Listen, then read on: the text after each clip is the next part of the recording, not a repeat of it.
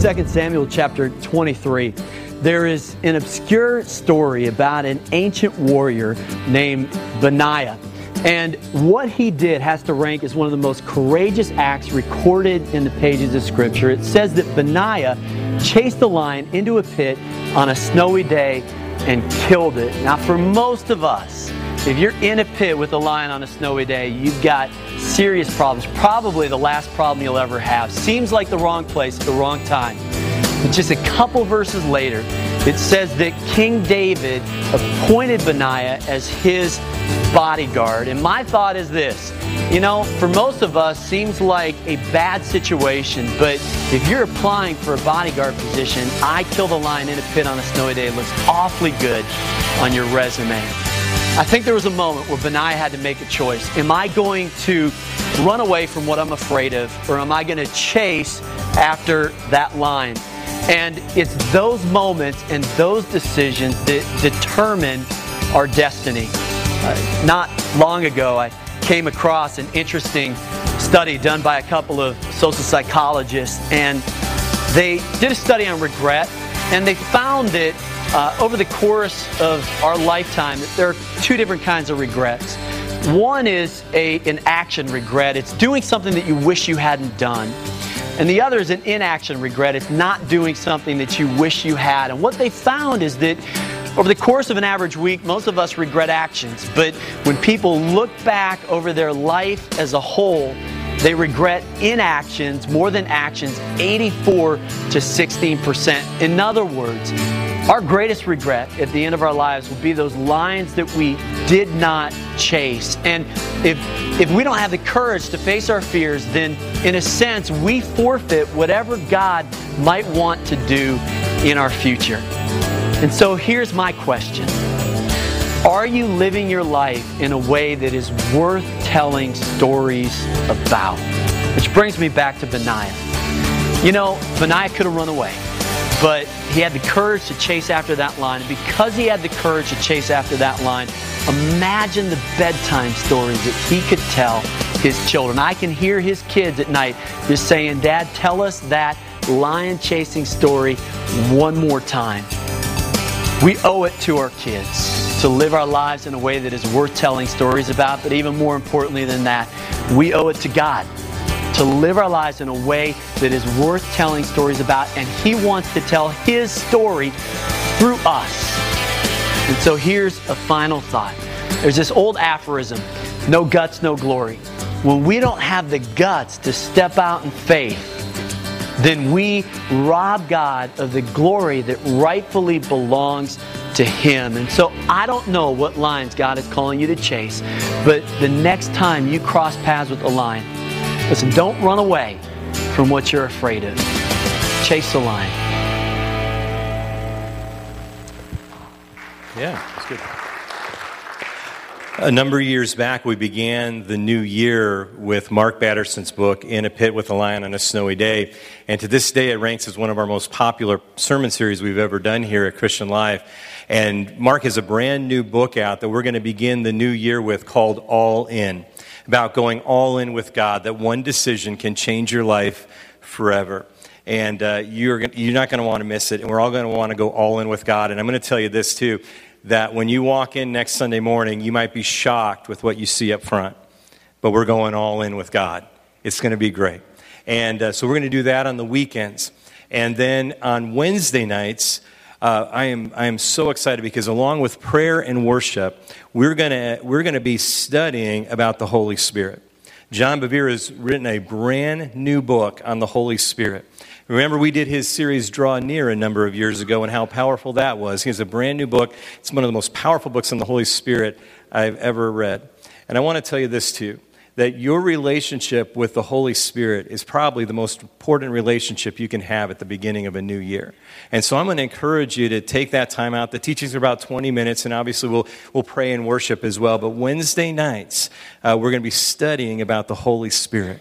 And so you won't want to miss that. We were able to pick up Mark's book at about half price of what you'd pay at the local Christian bookstore. If you want a copy, you can get it. That'll be a, a help for you. Um, for the Holy Spirit book, we have a lot of handouts because we bought the curriculum for that. We'll have those for you on Wednesday nights. If you want to pick up the book, you're more than welcome to at your local Christian bookstore. But, uh, but otherwise, we'll have a lot of handouts for you. But I want you just to make a commitment in a brand new year to start the new year with God. It's going to be a good year. It's going to be a great year. Um, I'm, I'm uh, recovering from surgery. In fact, on Friday, I had a, um, uh, a, um, a uh, thing where they had to numb me from here down. And uh, so I had to remind myself to breathe and swallow and do things like that that, that you normally do. And uh, so uh, been been a little bit out of it. And I asked Pastor Fred to end this year, and I want to tell you, he, he shared with me what he was going to uh, preach uh, earlier in the week, and and um, and then uh, got to hear it last night. This is powerful. You do need your uh, you do need your bulletins. So if you could get your bulletins out, because he's going to use the Bible blog. So if you get your bulletins out and your Bibles out, would you welcome Pastor Fred as he comes to minister the word this morning? Morning.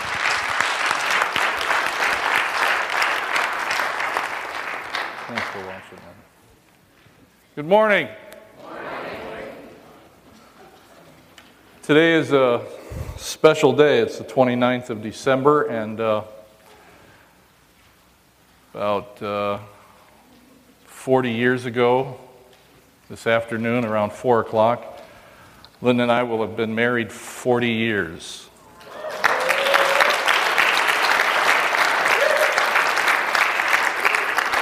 The, uh, without question, the greatest Christmas gift that God has ever given to me. I've had some that were close, but nothing, nothing like that. So, so, uh, and then uh, we want to congratulate Jim and Sue. Uh, I'm sorry, Jim and Diane Hammonds. There we go. Uh, 34 years of marriage last Sunday, so uh, December was a good month. And then I found out this morning that uh, Amber Anfuso could have celebrated her birthday as a three year old at our wedding. She could have been our flower girl. So uh, now you know how old she is. And uh, you're very welcome, Amber. So to make, to make amends, um, happy birthday to you. Happy birthday to you. Happy birthday, dear Amber. Happy birthday to you.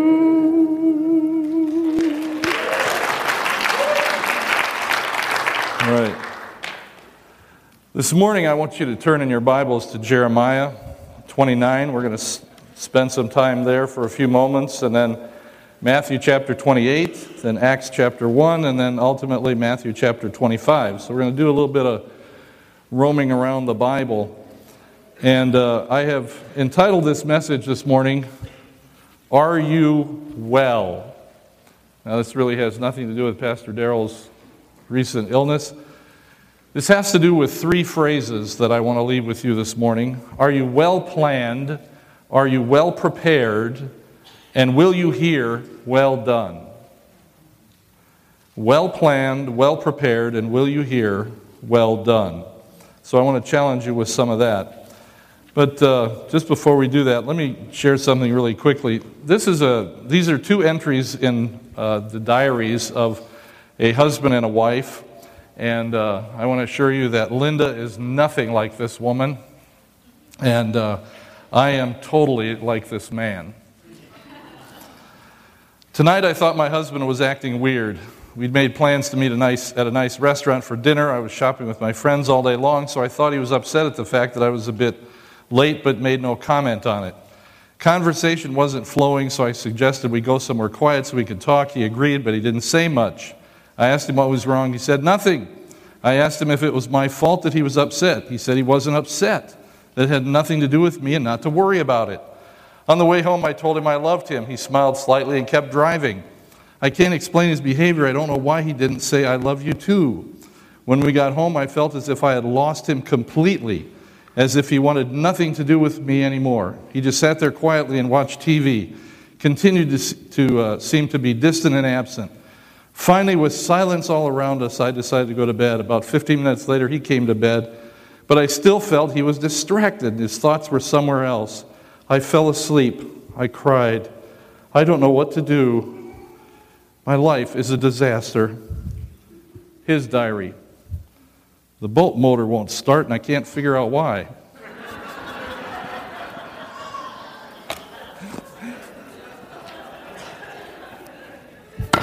I'm sorry, that's funny. I don't care who you are. That's unbelievable. so, honey, don't worry. It's always something simple. So,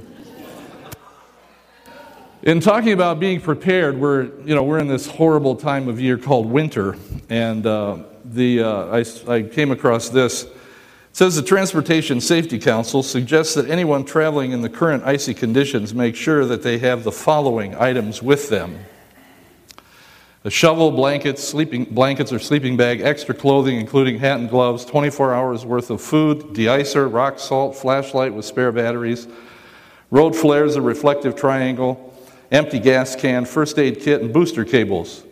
Boy, did I feel stupid getting on the CTA bus this morning.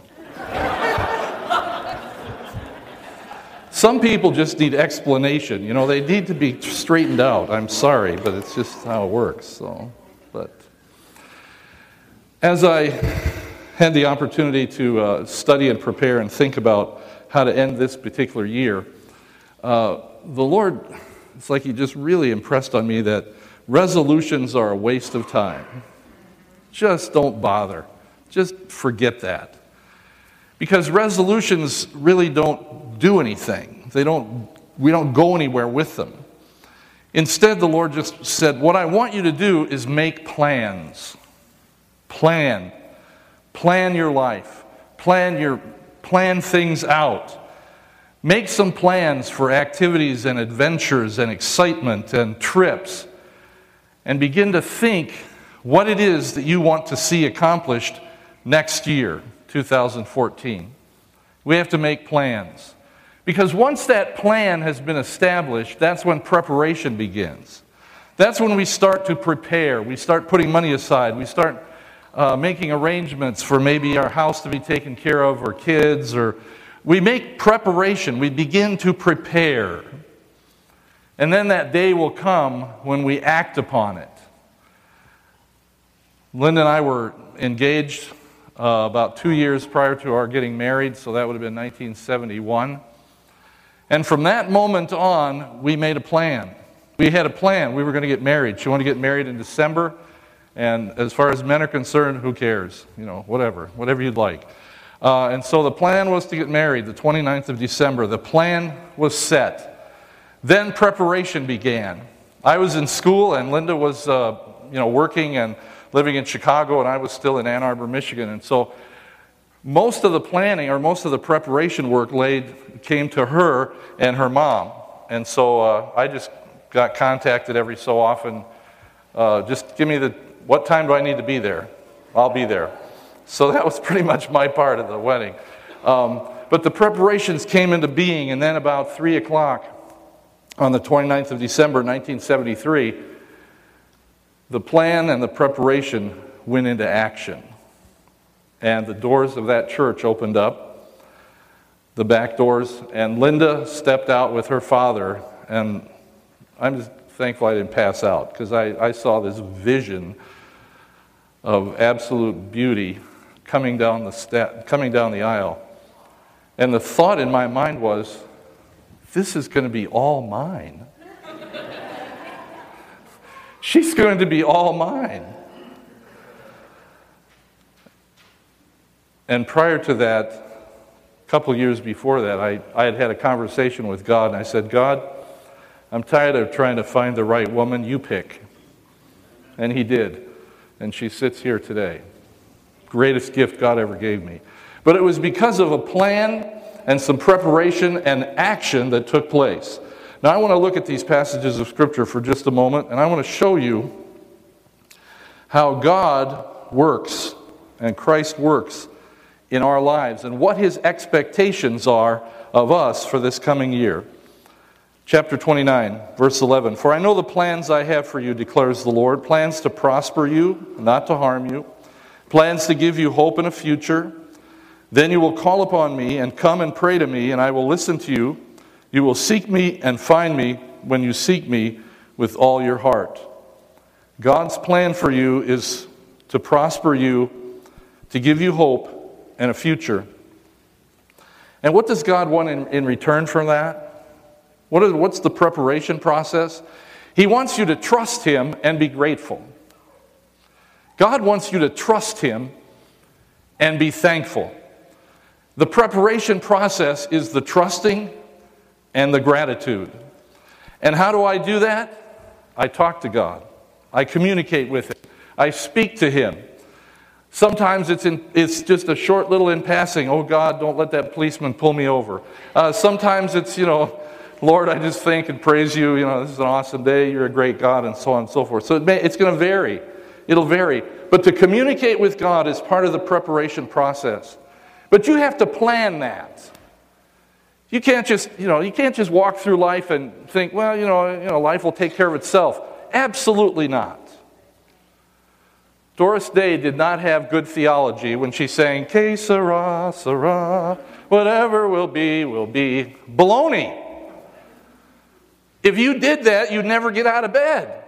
You just lay there and wait for whatever. You know, I just lay here and wait for life. Well, eventually they will come and get you, but they're called funeral directors. That's ridiculous. For the Christian, we need to understand that, that we have been called. There's, it's called the plan of salvation. God has a plan for you. Christ came with a very specific plan to die on the cross, to pay for your sins, and to now afford you the opportunity to accept his death on the cross as payment for your sins, and now move into this world, uh, into this realm of preparation, where you begin to live your life out in such a way that you are continuously trusting God, praising him, thanking him, and stepping out in faith, acting on what it is that God wants you to do. Next passage, Matthew 28. Matthew chapter 28, familiar passage. Jesus, final words to his disciples at the end of Matthew. He says to them, All authority, I'm in verse middle of verse 18. All authority in heaven and on earth has been given to me. Therefore go and make disciples of all nations. That's the plan. Baptizing them in the name of the Father, the Son, and the Holy Spirit, and teaching them to obey everything I've commanded you that's the plan. And surely I will be with you always to the very end of the age. That's that preparation and word of encouragement. Jesus is with us continuously. So, what am I supposed to be doing here? What should my plan be? How can I make a disciple? How do I do that? Become worthy to be followed. Don't lead people astray. That's ridiculous. You know, there are so many people out there, the enemy is so committed to leading people down a path of destruction. We have the word of hope. We have a message that is so powerful and so life changing and so transformative. And we, but we have to plan how we're going to approach this. I think I've read the story a couple of times about the little boy that would go out and pass out tracts, and he, uh, ended up one, one rainy day, uh, he was, had his last tract, and he knocked on the door of uh, this lady, and took a long time for her to finally come to the door. She was about to commit suicide up in the attic, and she came and answered the door. This little boy had a plan. The plan was, I'm going to pass out tracts, bless God. I don't care what the weather is. This is my plan. I'm going to win somebody to Jesus today. He had a plan. The preparation was there. He put on his coat, he got ready, he had the tracts in his hand, and he went out and began to do it to do it. As a result, this woman's life was transformed. She ended up in church, shared her testimony how she'd gotten, how she accepted Christ, and her life was saved. That's what I'm talking about. That we begin to plan, we intentionally begin to make some decisions about how we're going to live our lives next year. Please get out of the survival mode. Get out of the, I, well, bless God, I just hope I can make it one more day. That's not a prayer. That's a whine. Want some cheese with that? It's wine. That's whining. Oh, God, I just, oh, I hope I make it. Oh, I hope I can make it. I, you know, God, I think, gets sick of hearing those things. You know what impresses God? Plans. Crazy plans.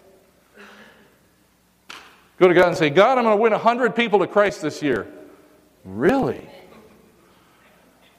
You've only, you've only, won, you've only won one person in the last 20 years. How are you going to do 100 this year? It's a big plan, God. It's, you know, see what we can do.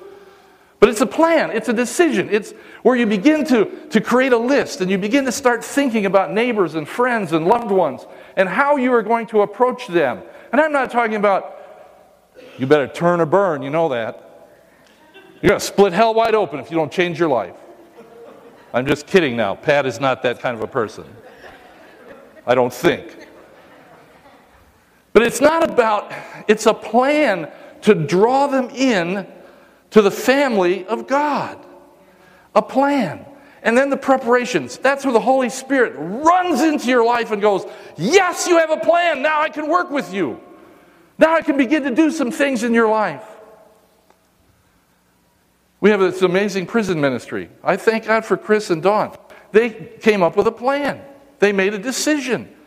There was a plan. Once that plan kicked in, he said, I'm going to go into prisons. There was some preparation that needed to be done, right? Yeah, you can't just show up, hey, I'm here to win all the people in this prison to Jesus. Hey, get out of here. Doesn't work like that. There are a lot of hoops and a lot of things that have to be taken care of before you can get into that. But once you're there, things happen. Things begin to happen. You begin to step into action and you activate the plan and the preparation. And now, I guarantee many of us, I believe all of us in this building someday will hear those words Well done, thou good and faithful servant. We're going to hear it. In Acts chapter 1, Jesus tells his disciples one last time, one final word. Middle of verse 4, he says, Do not leave Jerusalem, but wait for the gift my Father promised, the plan, which you have heard me speak about. For John baptized with water, but in a few days you will be baptized with the Holy Spirit. The plan is in place. So when they met together, they asked him, Lord, are you at this time going to restore the kingdom to Israel? The disciples had a plan too. Yeah, Jesus, if you restore everything back the way it should be, and you're the king, and we're the like, you know, assistant kings, this could be awesome. And Jesus' response, he said to them, It is not for you to know the times or dates the Father has set by his own authority, but you will receive power when the Holy Spirit comes on you, and you will be my witnesses in Jerusalem and all Judea and Samaria and to the ends of the earth.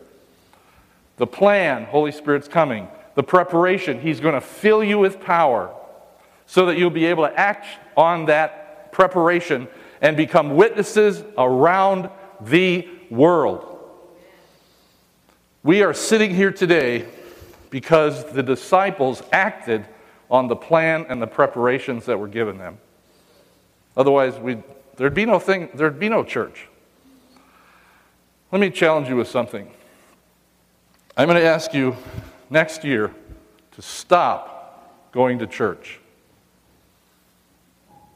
Do not go to church anymore. I'll probably get fired, but that's okay. I want you to be the church. Stop going to church. You will not hear God say someday when you stand before Him, Well done, thou good and faithful spectator. You watched and listened to many sermons. Come in now and enter into the joy of the Lord. You're not going to hear that. Well done, thou good and faithful sitter. You have sat faithfully. Now you'll be able to sit here in heaven. No! What does it say? Well done! Well done! Be the church. Be the church. Here's how I want you to do that. When you walk through these doors every Sunday, I want you to be I want you to come to church. I want you to be the church. I'm going to use that phrase and mess myself up here. But as you come to this building as the church, I want you to walk through the doors with a plan. To come and sit through the message without snoring is not a plan. That is not a plan. A plan is I'm going to church today and I'm going to learn a new chorus. I'm going to learn some new words. I'm going to learn some new music. How many of you know every song that Leanne knows? God doesn't even know every song Leanne knows. So that means when you come through the doors, the plan is I'm going to learn something today. I'm going to listen to the message and I'm going to, my plan is to write it down, take some notes, and put it into practice somehow, some way when I walk out of the doors today. Number two, maybe number three, whatever number it is. I am going to meet somebody that I don't know when I go to church. How many of you know everybody in this room? You know their names. If you raise your hand, I'm going to make you prove it. now, I, I could probably get really pretty close to just about everybody that's here, uh, but I'm not going to try that because my brain will overload and I'll be hurt. But if you'll come through the doors with the plan, God, today, I want to meet somebody that I don't know. Even if all you do is learn their first name, so that you can say hi to them the following Sunday. So that you get to know those that you come to church with, that you be the church with, that you will get to know who they are. So that when you get to heaven, you won't need to wear a name tag. Because nobody's going to know who you are. Who are you again? Where's your name tag? Do you, do you understand what I'm saying? Are you hearing what I'm saying here? So that you're coming to church with a plan, with an attitude I'm going there to accomplish something for the kingdom. To listen to a sermon and throw some money in an offering plate and walk out the door is not Christianity. It is not what Jesus died for. He died for us to understand the plan, to be prepared by the Holy Spirit and then do it. Do it. Do it. The last passage that I want to look at is, a, is an interesting story that Jesus tells. It's the parable of the talents. And he says, again, the kingdom, it, the kingdom, will be like a man going to, on a journey who called his servants and entrusted his property to them. To one he gave five talents uh, of money, to another two talents, and to another one talent, each according to his ability. That is a very key phrase there, according to their ability. Then he went on his journey. The man who received the five talents went at once, put his money to work, and gained five more. So also the one with the two talents gained two more, but the man who had received the one talent went off, dug a hole in the ground, and hid his master's money. After a long time, the master of those servants returned and settled accounts with them. The man who had received the five talents brought the other five. Master, he said, You entrusted me with five talents. See, I have gained five more. His master replied, Well done, good and faithful servant. You have been faithful with a few things. I will put you in charge of many things. Come and share your master's happiness. The man with the two talents also came. Master, he said, You entrusted me with two talents. See, I have gained two more. His master replied, Well done, good and faithful servant. You have been faithful with a few things, I will put you in charge of many things. Come and share your master's happiness. I'm stopping there because I don't want to get into the issue with the uh, other servant who buried it.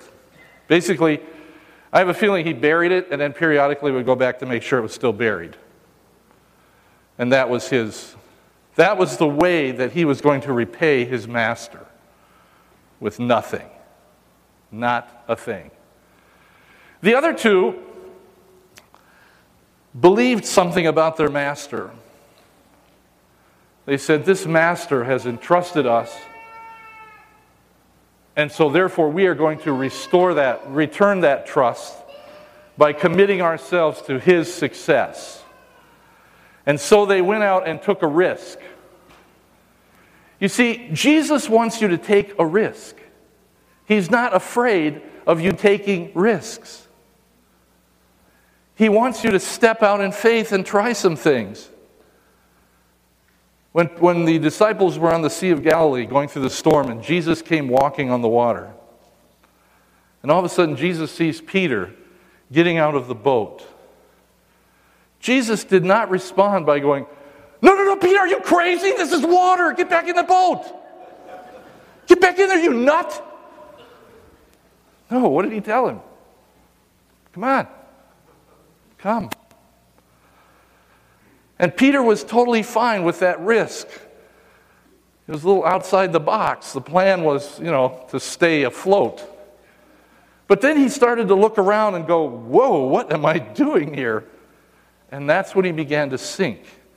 He stopped trusting Jesus for a split second, and that's when the sinking began. But he took a risk. Where the other disciples, oh, they're the brilliant ones, they stayed in the boat. No, that's not how the story goes. Okay? So you see, it's what is your plan? I gave you a plan and preparation and so on for coming, coming into the church building. Now, what, what do I do when I get out of here? Well, for most of us, our plan is what restaurant are we going to, or hope the roast isn't burned when we get home. Yes, there has to be a bigger plan than that. There's got to be something more to it than that. Because you see, we, every day we plan something. We're planning something every day.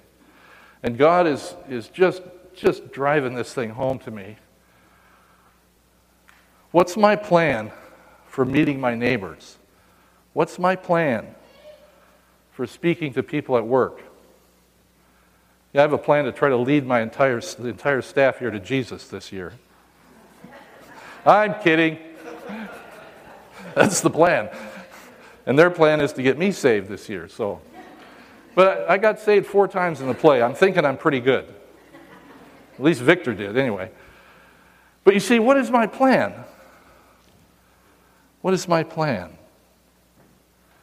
Because the moment you let God know the plan, the Holy Spirit will rush in and empower the preparation.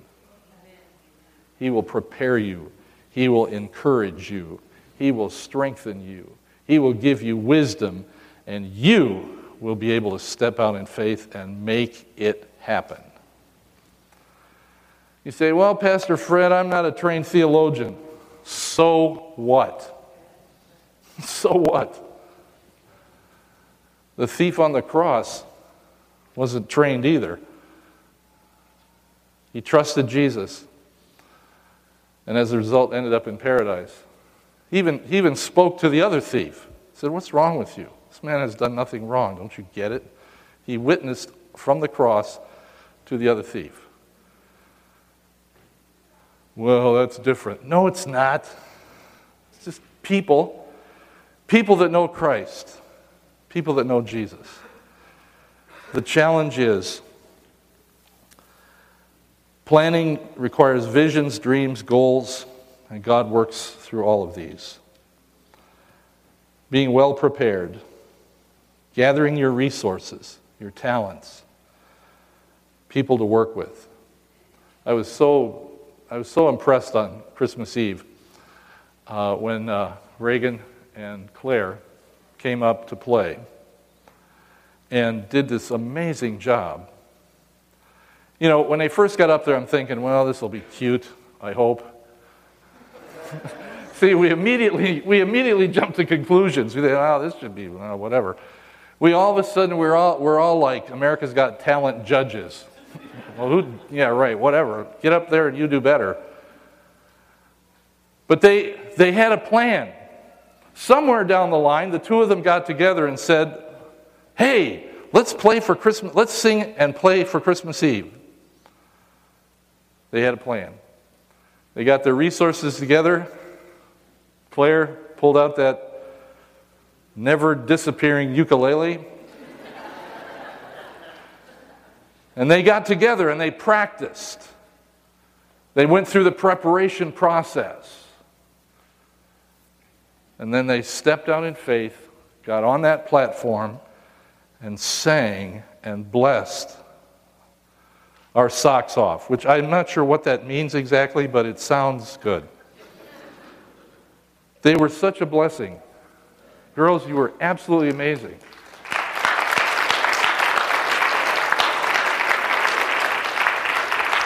And you see, the unfortunate thing is, as Christians, we have a tendency to see people share their talents or abilities and so on, and the first thing that comes out of our mouth is, Oh, I could never do that. How do you know that?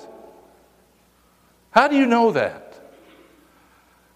Yesterday we had a little, an afternoon of fun with two of our granddaughters and went bowling. And my deal is if you get a strike, Pat, Opa gives you a buck. You get a dollar for every strike. Thank God they're not good bowlers. but, I mean, you know, Ariana stand, is standing there going, I'll never get a strike. I'll just never get a strike. And I go, How do you know that? Oh, I just know I'll never get a strike. I'll never get a strike. Okay? Sure enough, the next ball up, what does she do? She gets a strike. I said, I thought you were never going to do that. Way to go. Here's your dollar. but you see, stop talking like that.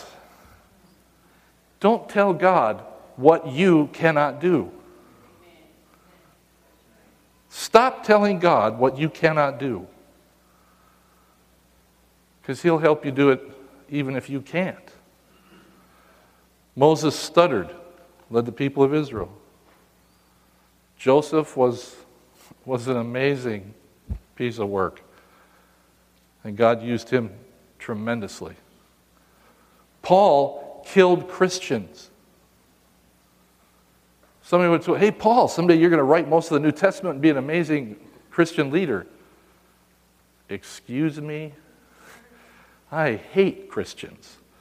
I want them dead. Uh, and then God said, Change your plans, Paul. See, don't tell God what you cannot do. He doesn't listen to that stuff. Because then the final reward is hearing those amazing words Well done, thou good and faithful servant. Well done. As I close today, I want you to turn to your bulletin and follow along as I read the Lion Chasers Manifesto. Now, as I was putting this message together, I came across this in my, some of my notes, and I thought, you know what? I'm going to close the service with this. I had no idea it was in the bulletin. So, again, God has this amazing sense of humor. he works things out. But I want you to follow along. In fact, I want you to read it with me. Okay? Keep up because I like to read fast. So, here we go. Ready?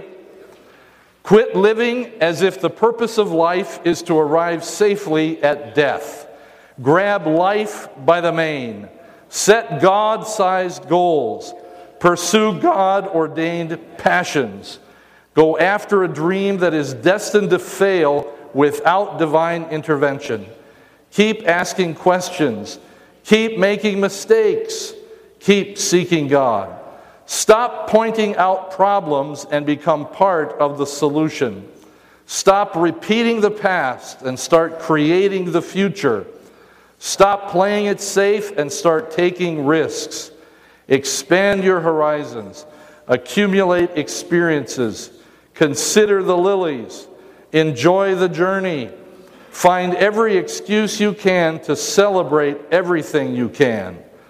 Live like today is the first day and the last day of your life. Don't let what's wrong with you keep you from worshiping what's right with God. Burn sinful bridges. Blaze a new trail. Criticize by creating. Worry less about what people think and more about what God thinks. Don't try to be who you're not. Be yourself. Laugh at yourself Quit holding out. Quit holding back. Quit running away. Chase the lion. Amen. Amen. Father, thank you. Life is so amazing when we take the God given creativity in our hearts and minds and begin to come up with a plan. Then, God, as we begin to work that plan, and the Holy Spirit comes in and begins to anoint us and prepare us and help us to function, that we are then able to step forward, act it out, act upon it, be the church as we should be, and then hear those words someday Well done, thou good and faithful servant. In Jesus' name, amen. Amen. God bless you. Thank you, Pastor Fred. What a great message for ending the year and beginning anew. And uh, let's put it in practice. Amen. What he said, we hear it and put it in practice. Thank you, Pastor Fred, for uh, preaching. Usually, every Christmas, uh, Pastor Joe has uh, Pastor Fred preach a message, and I preach a message. I preached last week, as you know, on the glory of God.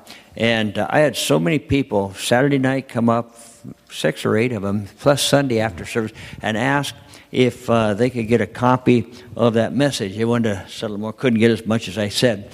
So I took my notes and kind of reworked them and made a kind of a manuscript.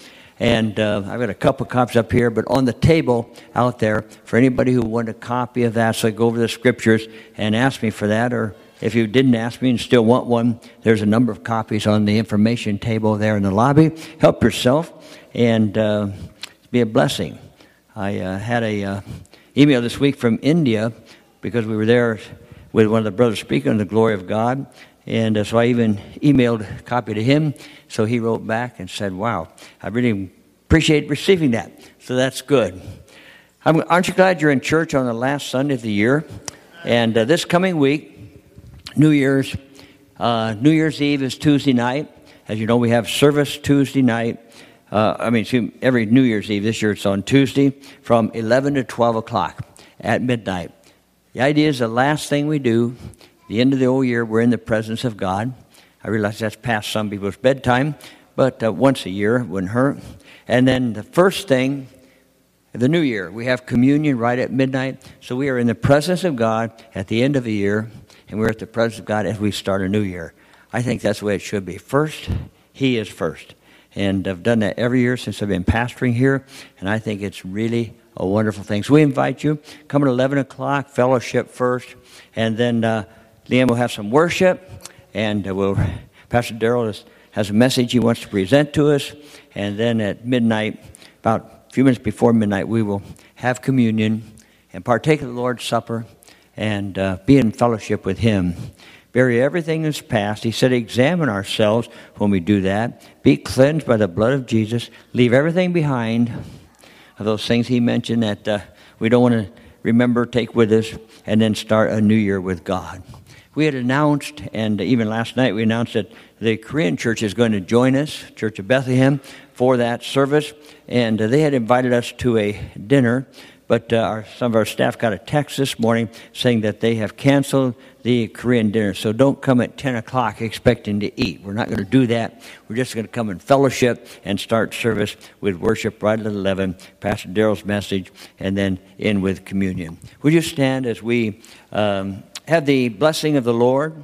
And uh, I think every year, every Sunday uh, this year we've done this. And uh, we're going to do it this morning.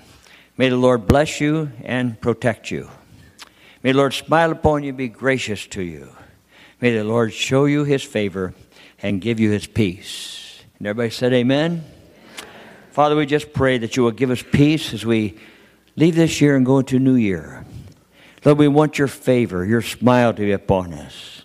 I pray that you'll put a wall of protection around us and blessing be with us, Lord as we go forth even this day. Thank you for what we've heard. Help us to plan for the future, to prepare for that. Lord, we want to stand in your presence and hear, well done. Thank you for the message this morning, message last week on glory. Let your anointing go with us that we might come back and start a new year in your presence. Amen. God bless you. Greet one another. If you want some of these papers, they're out on the uh, information desk. Help yourself to the message last week if you want to study it more.